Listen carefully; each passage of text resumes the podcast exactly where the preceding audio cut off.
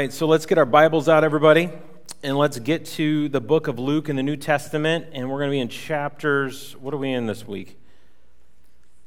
I was going to see who knew. All right, six and seven. That was your first quiz of the, the morning. I'm just kidding. We don't do quizzes. Maybe we should. Should we do quizzes? No, yes, no, no, yes, yes. Who's sitting in the back of the room, right? You're like, no. Like, remember school? Remember those days? Um, the reason I'm asking if there's a quiz because if you're new around here, New Hope, we actually ask our church to read the Bible. Can you believe it? Like we we want you to be in the Bible every single week in your own time throughout your week because we know that God's word is is his love letter to us. It's him revealing himself to us and it also reveals us to us when we get into God's Word, the Holy Spirit works in our life and changes us. And, and so we want to give you the tools, and we have those tools that we give you. So we've basically removed every excuse from your life um, that we can give you all those tools so that you can spend time with God every day. You can do it in 10 minutes of a day. How many of you have 10 minutes in a day, right? Some people are like, I just don't have 10 minutes. Baloney. You have, you have time for the things that matter to you. And I would say if you're a Christ follower, God's Word should matter to you and you should spend that time. So grab one of the reading plans if you don't have one. They're on the app that I just told you about earlier. Um, there are also physical copies in the back of the room. You can grab a copy, and it gives you a straight, very forward, clearly how to do a devotional time, how to spend that time. And then it gives you a reading plan so you can read ahead of what we preach on on Sunday. So this week you guys read um, six and seven, and, uh, and you're probably wondering what is Tim going to preach on in 40 minutes when you go through this because there's about 20 messages in here. All right, so um, I, I, prepared a sermon for this morning, and then I feel like last night God told me get ready because it might be different. And so let's be ready for what God might want to say this morning. I'm going to do my best for those of you who are OCD and need to fill in the blanks. I'll still give them to you, even if I don't preach on them, okay? Um, and you can go back and read and be like, oh, that's what he meant on that fill in the blank, okay? We want you to be in God's Word. We want to do this together. Um, now, for us too, we also want to do a memory. We want to hide God's Word in our hearts. Last week we learned Jesus knew the Bible, right? Um, he was fully God, he was fully man. Um, it, we learn from him not just as our Savior, but also our model. And we see he knew the Bible. Like he studied it, he knew it. And, and with, with Jesus, the thing he attacked Satan with uh, wasn't a sword, it, wasn't, it was the Word, right? It was the word of God. And so that's why we hide these things in our heart. So when, when the waves come, attacks come, we know um, God's word in our heart. So this is the memory verse uh, that we're going through right now. So let's read this all out loud together. Everybody ready? All right, verse 28. He replied, Blessed rather are those who hear the word of God and obey it. We want to learn how to live a blessed life. And today we're going to continue to learn what Jesus is talking about when he's saying blessed, okay? Because this is the upside down kingdom. The kingdom of heaven is upside down compared to the kingdom of this world. And he's saying if we know the word and we learn the word, if we do nothing with it, it's pointless. We won't live blessed life. When we actually do what we know, when we put into practice the thing that God like teaches us, that's when we start to live a blessed life. That's when the kingdom of heaven looks more like earth when we start living it out. Y'all with me? And so today we're going to learn more about that as we get um, into it. Okay. All right. So let's let's let's hop into this morning. Have Have you ever received something in your life that at first you thought was a blessing, but then ended up being a curse? Like too much of a good thing can be a bad thing. Anybody ever watch Willy Wonka and the Chocolate Factory? Augustus Gloop, man. Okay, so we haven't seen it. All of a sudden, they get into the factory. And they're, they're seeing a river of chocolate. Some of you, that's heaven, right? You're like, Jesus, I know some of it's going to be gold. Can some of it be chocolate, right? Because that's what he saw. And he went in and he saw it, and he couldn't help but getting his hands in that chocolate, if you saw the scene before. And he just starts scooping it into his mouth. And, and Willy Wonka's like, uh, son, like, hello, you, you can't touch that. And then what ends up happening? He falls in, he almost drowns in the chocolate that he wanted so badly, and then he gets sucked up in a tube and taken somewhere else. Too much of a good thing can become a bad thing, right? Can become a curse. I don't know how many lottery winners get their lives ruined when they win the lottery. Actually, I do know it's 70%.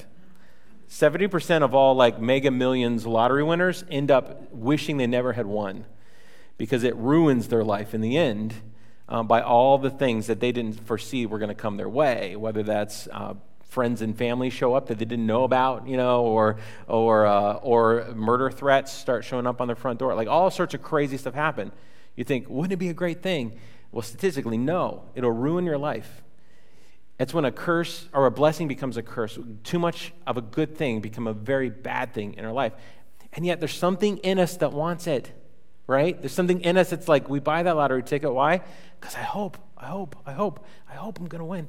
I, I, I, promise I'll give some of you. You know, like, like we just, like we try to make deals with God and God's like, God knows better, right? God knows what we need versus what we desire and want. And the reality is for us, there is a huge difference uh, between what the world offers compared to what the kingdom of heaven can give you, right? That's our first fill in the blank. If you have your uh, worship programs, you can fill in the blank or you're just taking notes at home online. Thank you for joining us. There is a big difference in what the world offers compared to the kingdom of heaven. And yet, and yet, there's something inside of each and every single one of us that longs for things in this world. We just do. There's something inside of us that thinks there's, there's, something, there's something better, there's something else, or there's, there's always this kind of thing that's pushing in, like, oh, if I just, and if, if I just, and, I, and if I ask you the question, when you just got that, if I just, was life fulfilled at that point? No. Because then there's just another just, right? And, and so the world promises big, but it delivers small. And I'm telling you, the kingdom of heaven promises big and delivers big. And today we're going to see with Jesus, his teaching gets very controversial right when he starts. and like he doesn't pull any punches right at the very beginning when it's like, okay, his ministry starts, here we go, right? Last week, the very first scene, he offends his hometown and they want to throw him off a cliff. Good start, Jesus. By our, worldly account, they'd be like, he's not doing so hot. Um, but by the kingdom of heaven, he was doing exactly what his heavenly father wanted. And so we get into chapter 6 and 7, and we see this continuation of Jesus.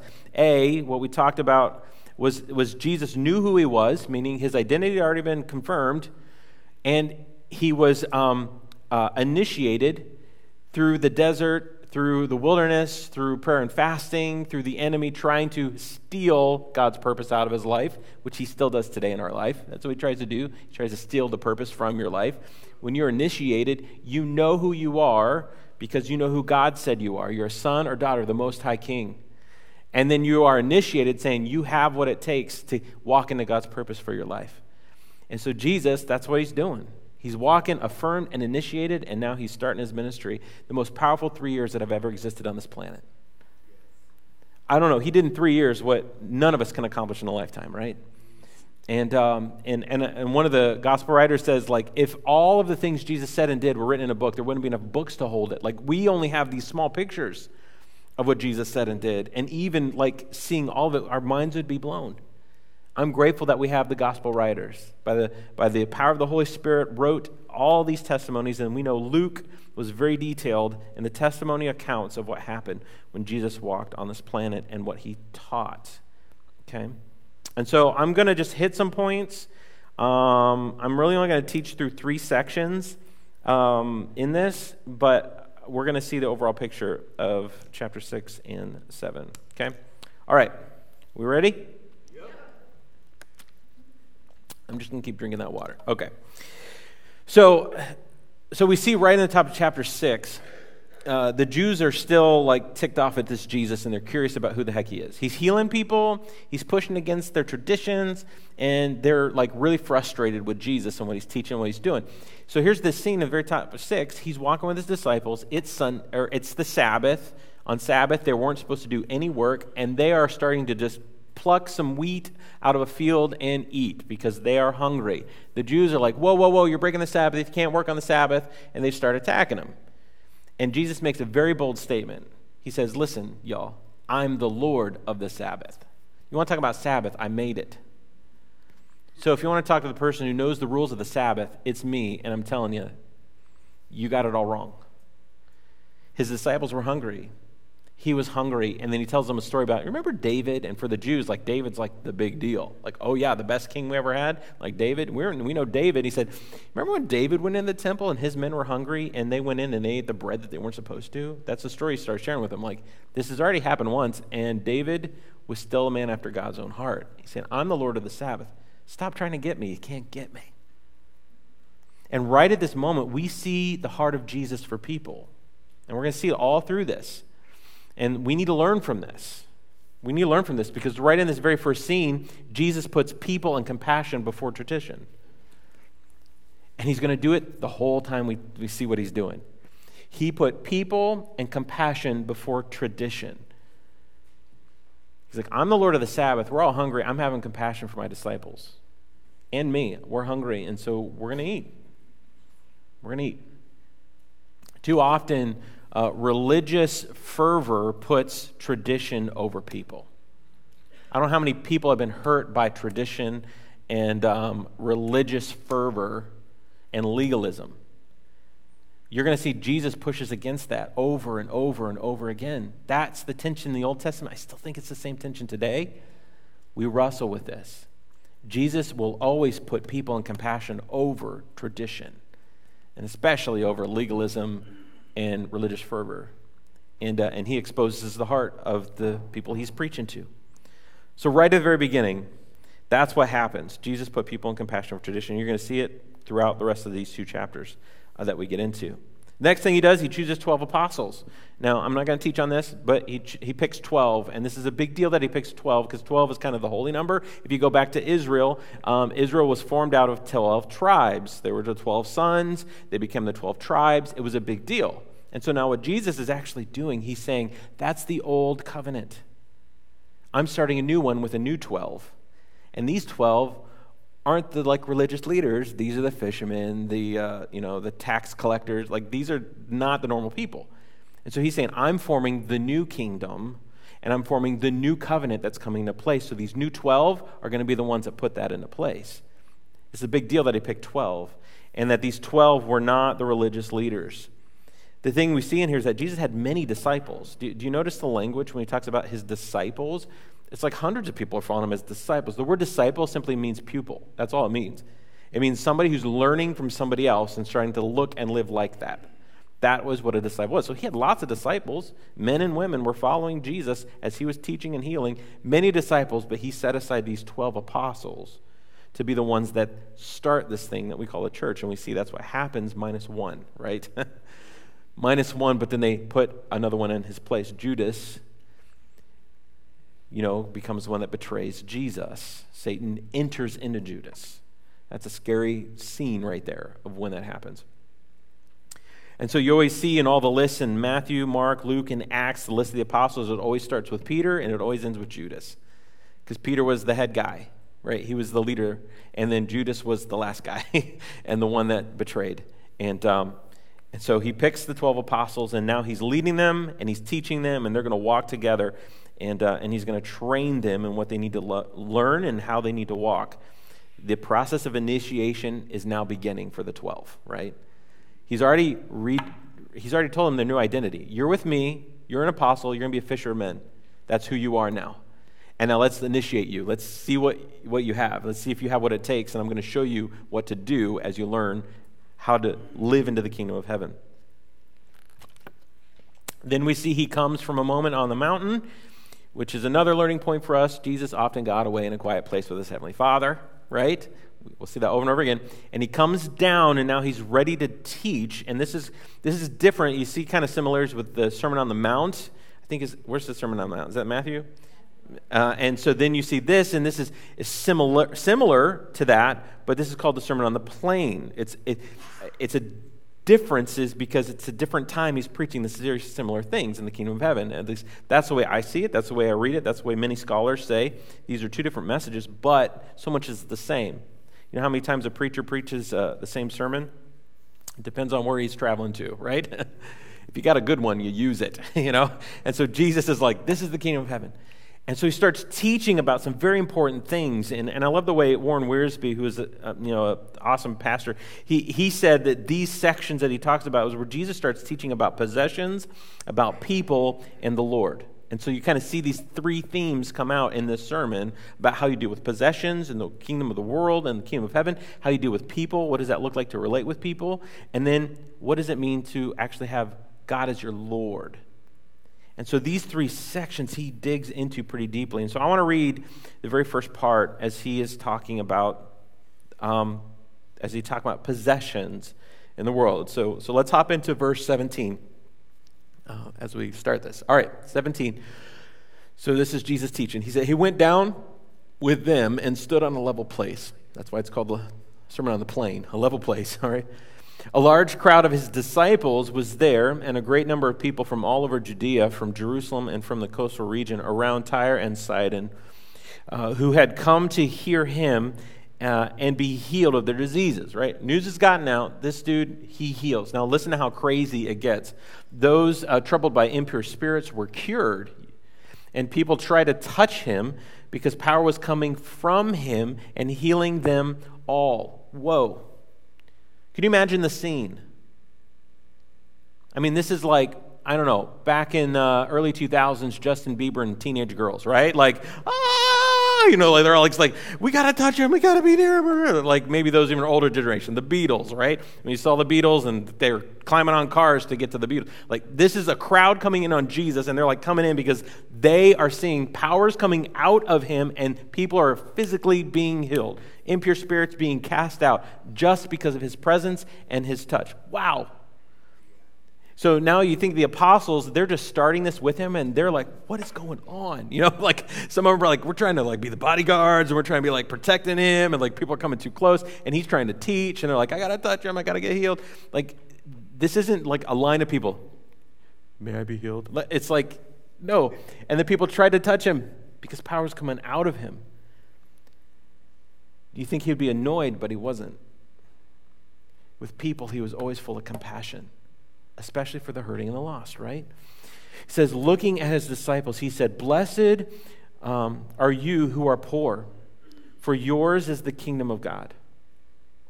Blessed are you who are hunger, who hunger now, for you will be satisfied. Blessed are you who weep now, for you will laugh. Blessed are you when people hate you when they exclude you and insult you and reject your name as evil because of the Son of Man. So rejoice in that day and leap for joy because great is your reward in heaven, for that is how their ancestors treated the prophets. Do you hear what he did? he, he, he's, he's not friendly to the Jews, to these Jewish leaders. He's like, he's like, you should be okay, especially if the Jewish leaders are the ones oppressing you, because that's what they did to the prophets in the Old Testament. They killed the prophets in the Old Testament. Just like they wanted to do with Jesus, throw him off a cliff, that's what they did with the prophets in the Old Testament. They're like, they're trying to bring a word and like, boo, boo. But then he flips the script. So those, um, those who are opposite, but woe to you who are fed now for you will go hungry. Woe to you who laugh now, for you will mourn and weep. Woe to you when everyone speaks well of you, for that is how their ancestors treated the false prophets. He's like, You love the people that tickled your ear and said what you wanted them to say. So he's just going right at it. Right here at the very beginning, he starts painting this picture of the kingdom of this world and the kingdom of heaven and the differences between the two. Now, we read these passages and it doesn't make sense, right? Blessed are those who are poor. That is not what the world tells you, is it? It says, Woe to you who are poor, good luck. Like, that's what the world says. Or just, would you get a job? Or would you start doing something productive with your life? Or, like, it's more judgment towards the poor, not like, Blessed are you who are poor. said, That's not how the kingdom of heaven works. So he says, Blessed are the or happy. The, the translations are like happy are, right? Happy are the poor, hungry, weary, and persecuted. Do you know why he says happy? Because in the kingdom of heaven, they're not poor. They have heaven to look forward to. They'll be satisfied. They will laugh in the presence and they'll laugh and be entertained and enjoy the presence of Jesus. I mean, they have a different feast to be looking forward to than the one that they can have now because they're looking towards heaven. But woe to you who are rich, full, laugh and entertained, and accepted by everyone in this world, because that means you've sold out to this world. And you've already received all that is due to you in this world, and you're going to miss out on the blessings in the world to come. That's what he's saying. Rich, full, laugh and entertained, and accepted by everyone is actually poor, spiritually hungry, and you're going to be sad without heaven, rejected by God. That's the difference of the kingdom of this world, what it offers you, and the kingdom of heaven. And Jesus, right from the get go, is saying, boop, let's flip the script. These are challenging words, aren't they? These are very challenging words, especially for Americans. Because the American dream is not poor, hungry, like those that's not the American dream. And yet that's heaven's dream? Like now, I, I, need you to hear very clearly. He's not saying in order to be spiritual, you need to be poor, always hungry, always distressed, always. That's not what he's saying. He is painting a picture, though, that if you are in this world, you have something way more to look forward to. Because if you have Jesus, you have heaven. But if you have the world, all you have is the world. And you miss out on heaven. Uh, you can write this down. Heaven is, is our home as Christ followers. This world is temporary. So I would say choose your kingdom wisely. He's talking about possessions, right? He's talking about like how we how we live in this earth and how we live on this planet and what what we want and desire versus what God wants and desires in our life. You can be a Christian and you can be you can be physically wealthy. Um, because I've seen like godly Christian men and women use their wealth to build God's kingdom, right? They're not in it for greed's sake. They're not in it to grow and grow and get and get and be fully satisfied with what they have in this world. God blesses some people that way so they can live generously, and they do. So they're not, it's not like, well, you decided to get rich, so no longer you're going to heaven. Because I've also seen very poor people be extremely greedy. That their heart is actually, I want something, I want more, I want this, I want that. And then they'll even get to the point where they start stealing to get it. He's not talking about the physical issues here, he's talking about the heart. Where is your heart? Is it in trying to pursue the things of this world? Because I'm telling you, it'll fail you over and over and over again. Or is your heart focused on what you get to get in heaven? That you get more in the, the, the presence of Jesus and God than you will ever get with anything you will ever have in this world as you live. That's why he says, Happy are. Because when you find your contentment in God, you find your happiness in God. When you find your contentment in the earth, you will never be content. That's life. So Jesus knew exactly what he was saying.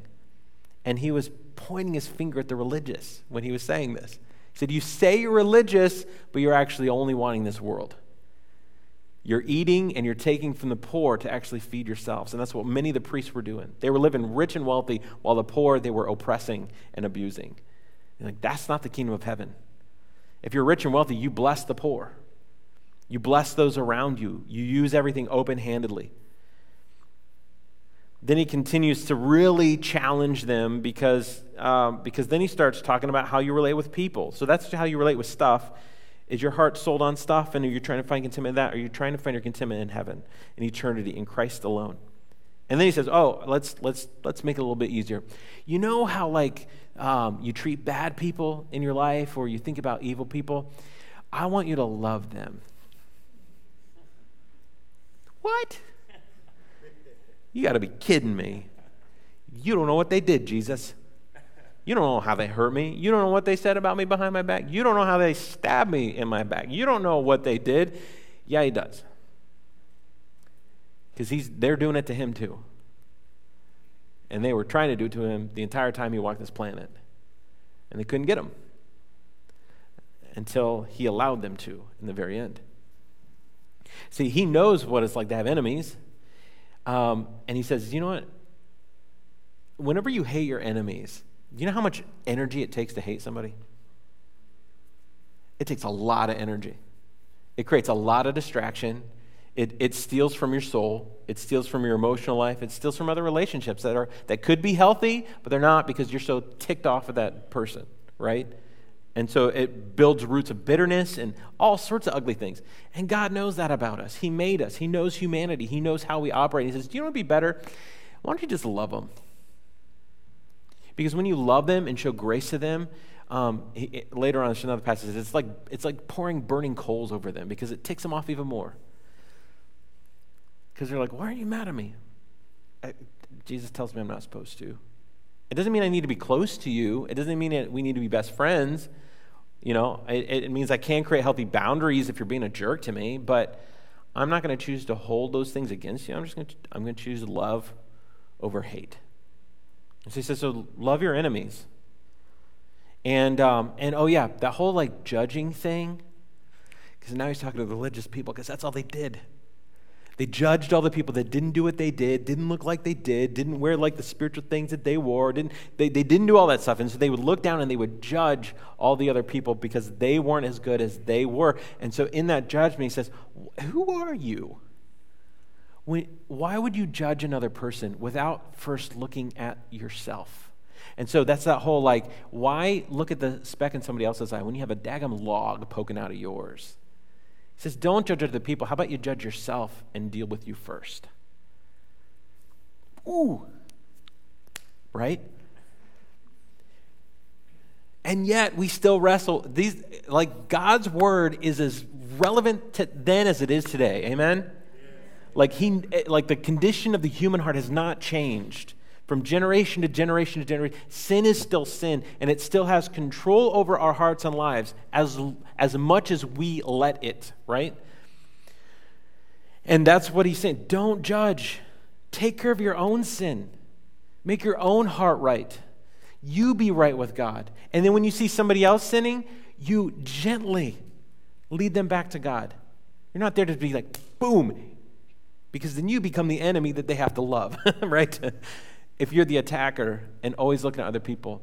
I know there's people that every sermon they hear, they think about, I know who this is for. You know anybody like that? If you don't, it might be you. Right? When it's like, what is this sermon for me? Right? If you're always thinking about somebody else, you might have a judgmental spirit. If you think about how this can help somebody else, or somebody else needs to hear this thing, or, or I need to make sure so and so hears this, like no, why do you need to hear it? Jesus, he does not pull any punches. He goes right to the heart and he says, Love your enemies, don't judge, take care of your own sin. And then he paints a picture of, of fruit and trees, right? He's like, like a good plant produces good fruit, a bad plant produces bad fruit. And he says, For the mouth speaks what the heart is full of. So whatever's coming out of you is in there, right? Have you ever heard a kid say something, or, or at parent teacher conferences, when a parent comes in and the kid's been a jerk in class and the teacher has to talk to the, the parent says just so you know your child said this and this and this. And and that wasn't right and he got in trouble for it. And then like the parent goes oh well he didn't really mean it. Baloney right?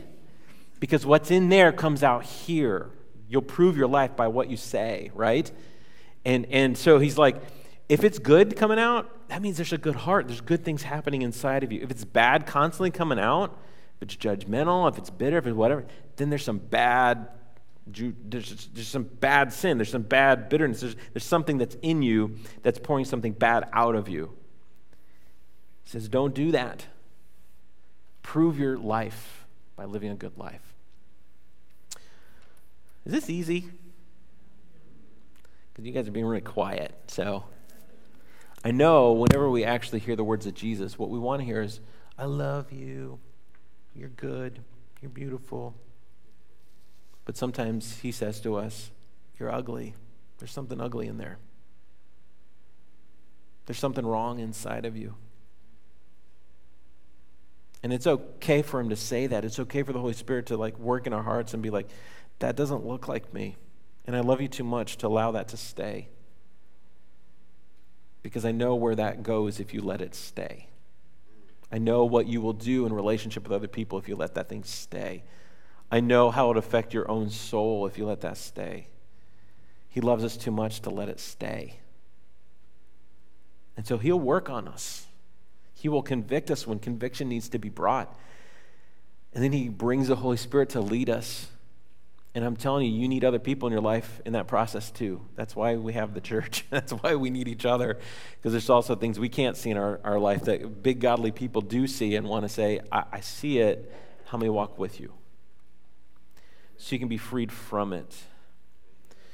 Because then he doesn't he continues to not pull any punches as he continues in this sermon because then he talks about he's talking about possessions are you living for the world or heaven and then he talks about people are you loving or are you a jerk right like are you are you judgmental or are you looking at your own sin are you are you good fruit or you bad fruit um, and, and so he's like just pulling no punches and then he he goes right to the whole lord thing um, and he's talking to the religious and he's talking to the sinners. He's talking to everybody.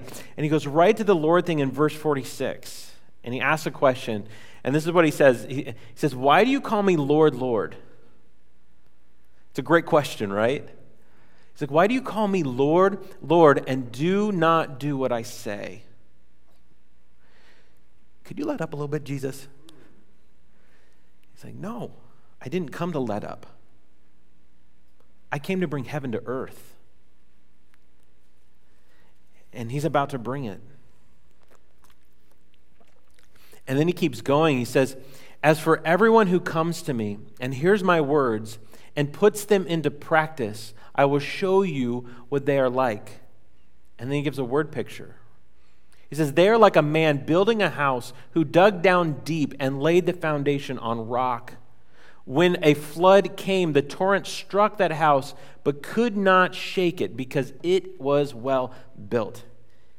This is the whole blessed are those who hear my word and do it, right? He's like, if you set your foundation on the rock of Jesus Christ, on the words and then living in them in obedience, when you do that, you are placing your life on a solid foundation. Because in this life, the waves are coming. In this life, the storms are going to be breaking over your head. The waves will get deep. The wind will hurt. The hail will fall. He says, when that happens, it matters where your foundation is. Let's keep reading. Because then he says, But the one who hears my words and does not put them into practice is like a man who built a house on the ground without a foundation.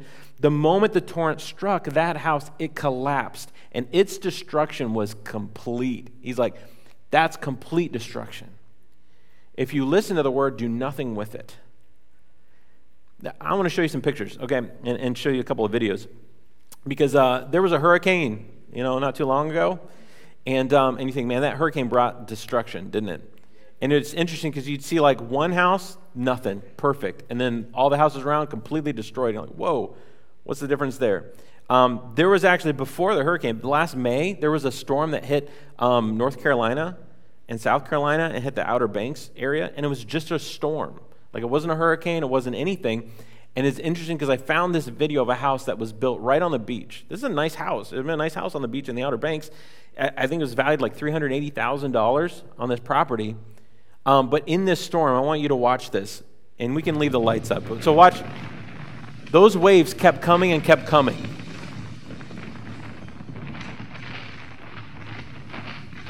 And now it's a houseboat. But even then, when those waves keep coming, watch what happens to the house wave after wave after wave. At the very end, you'll see the whole front end of this house just begins to disappear.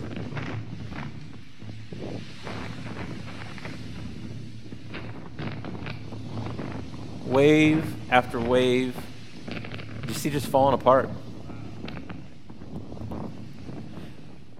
This is the image that Jesus has given.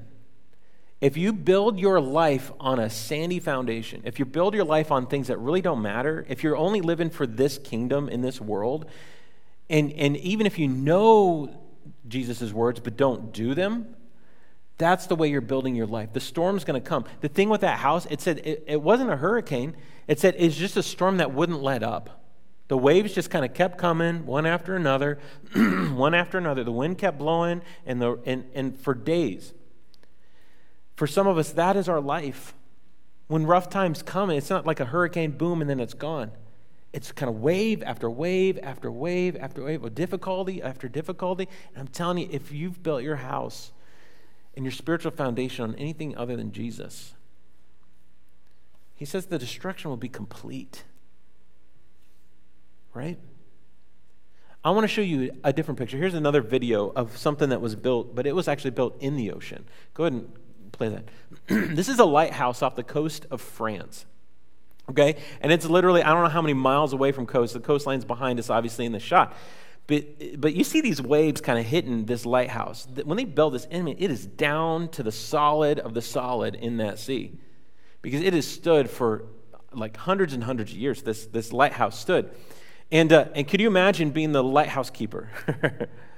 because sometimes the waves get really big like this this is um, off the coast and, and in the winter these waves and these just winds and this is just constant. It's not even a storm. This is just how the sea looks in this moment. And if you don't understand how big this thing is uh, there's a, there was a picture taken and uh, and in this picture um, this was a very famous picture that was taken in, and um, and you can see the door open. Let me let me show you a little bit better. See that? That's a guy standing with the door open at the bottom and you see the wave? Is about to take him out, right? Now, this picture, just so you know, this photo, it was taken by a guy in a helicopter. He didn't know anybody was in the lighthouse.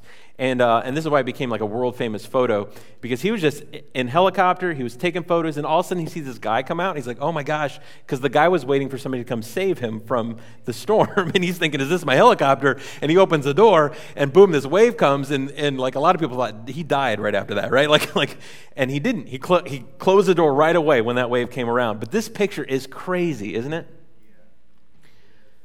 Now, let me ask you a question.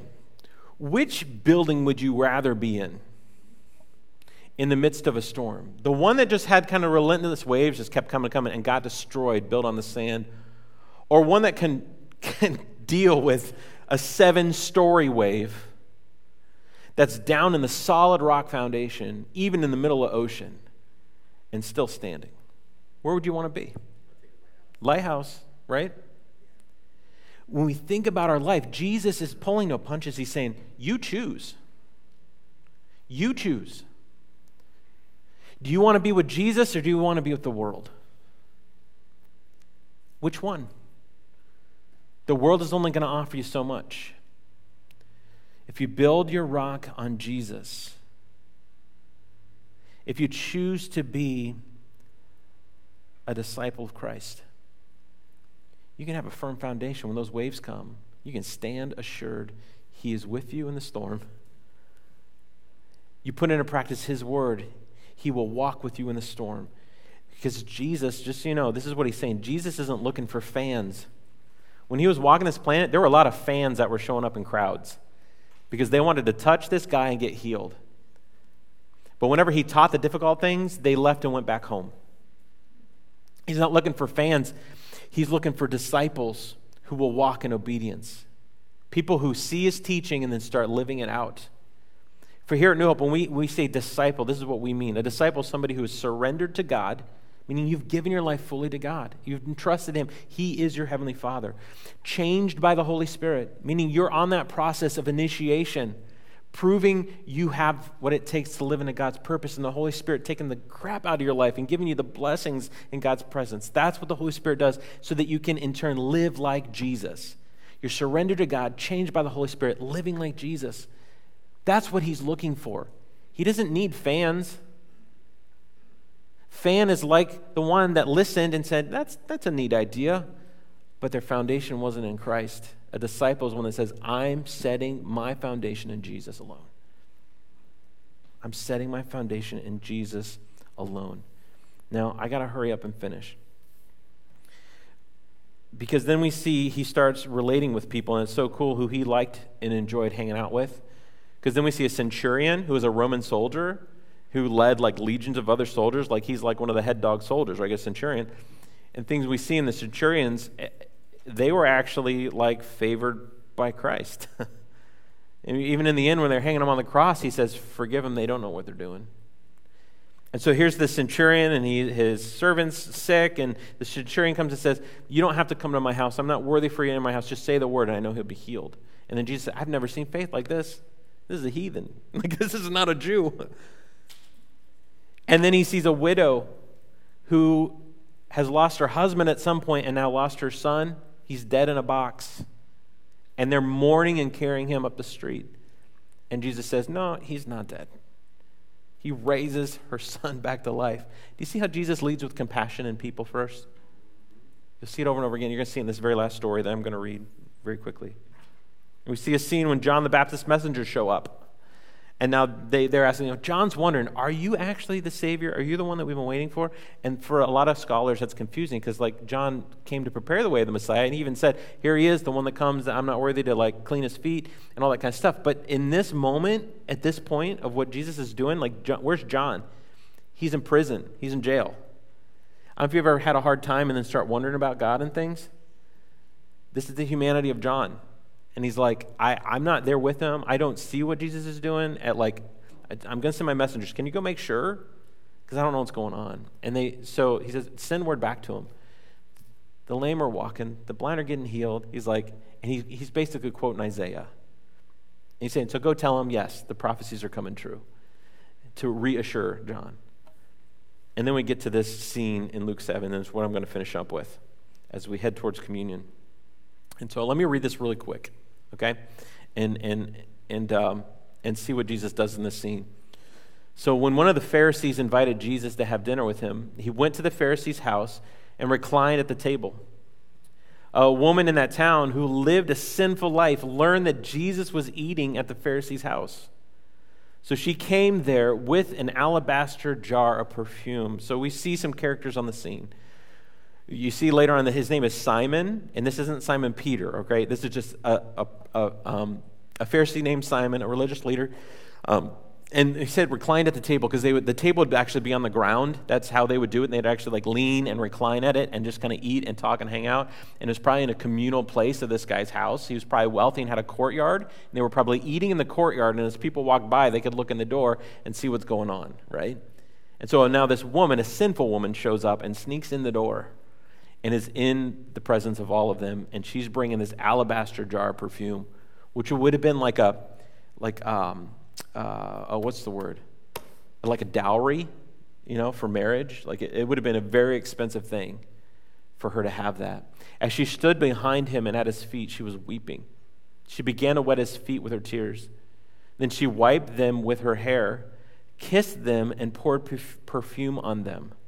When the Pharisee who had invited him saw this, he said to himself, he's talking to himself here, if this man were a prophet, he would know who is touching him and what kind of woman she is, that she is a sinner.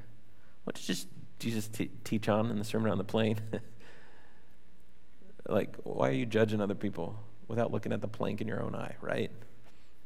So Jesus answered him, even though he was talking to himself, because Jesus knew. He says, Simon, I have something to tell you.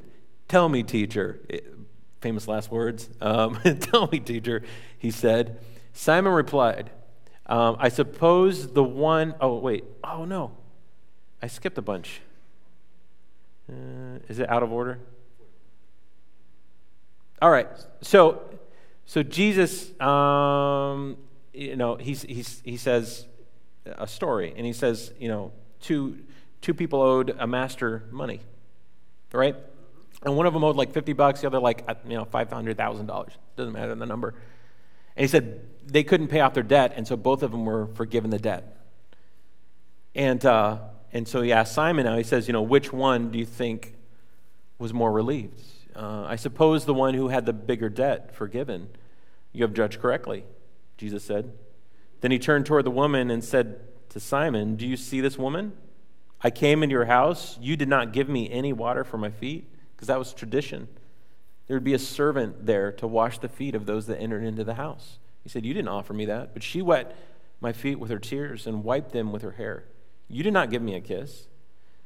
But this woman, from the time I entered, has not stopped kissing my feet. You did not put oil on my head, and she poured perfume on my feet. Therefore, I tell you, her many sins have been forgiven as her great love has shown. But whoever has been forgiven little loves little. Then Jesus said to her, Your sins are forgiven. Whoa. Simon was probably pretty ticked off and confused at this moment. The other guests began to say among themselves, Who is this who can even forgive sins? Jesus said to the woman, Your faith, say this with me, your faith has saved you. Go in peace. Compassion. This is Jesus. He's looking at the religious and he's saying, You guys don't get it. And he's looking at the sinner and says, She gets it. Those who have been forgiven much love Jesus much because of the weight of what they've been forgiven of. And the freedom from it is so much greater than those that thought they didn't need forgiveness all that much. See, he, we see two characteristics at play here, and the first one is pride. Simon was proud. Who is this? The people were proud. Pride will always equal separation from God. You see it from the Old Testament to the New Testament. Pride is in opposition to our Heavenly Father. But humility, if you act in humility, you receive forgiveness, grace, and love. The Jews were proud of their external holiness, of what they looked like, what they did, and how they lived, but and they were disgusted by sinners. Where Jesus was quite the opposite.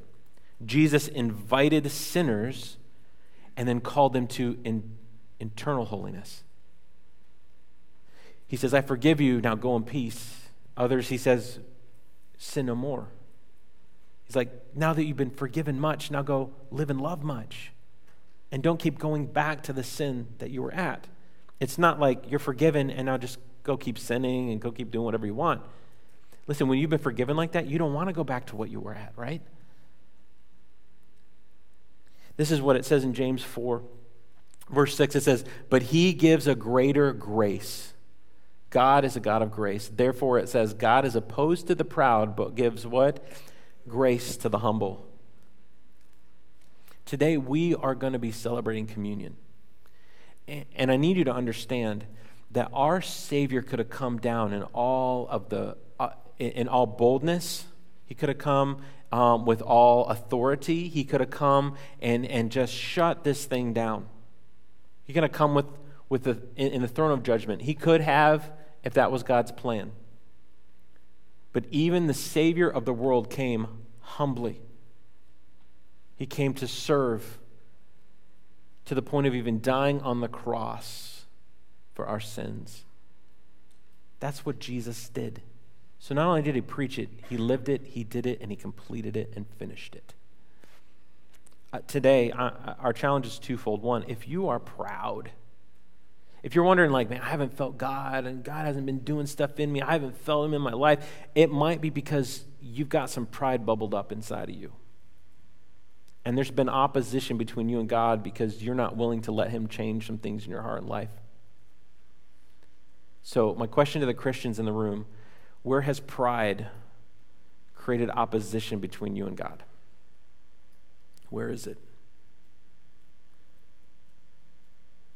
Today, we get to choose what foundation we put our life on. Today, we get to choose if we're going to just be fans of this dude, Jesus, or if we just be fans of going to church, this is a good idea, or are we going to be true disciples, surrender to God, changed by the Holy Spirit, living and looking like Jesus more and more every day? You get to choose. That's the free will part of this. we all get to choose. I'm hoping that we choose to live in God's love we get to, to, to walk in obedience to His word. We let Him convict us where we need conviction. Let Him heal us where we need healing. Let us free us where we're slaves to things. I just want to take some time to respond. We're going a little long, but um, let me pray and we'll move into this time of communion. God, thank you for your word, and thank you that it does not return void. You, your purpose is, is um, being lived out right now in your word, and, and thank you for giving me the strength to preach uh, right now. Uh, um, I, I, pray, God, for those of us in this room that don't know you. Uh, our, our foundation is in this world, and, and, and we're trying our best just to be good people, thinking that gets us to heaven. Um, I pray that right now you'd show them the truth.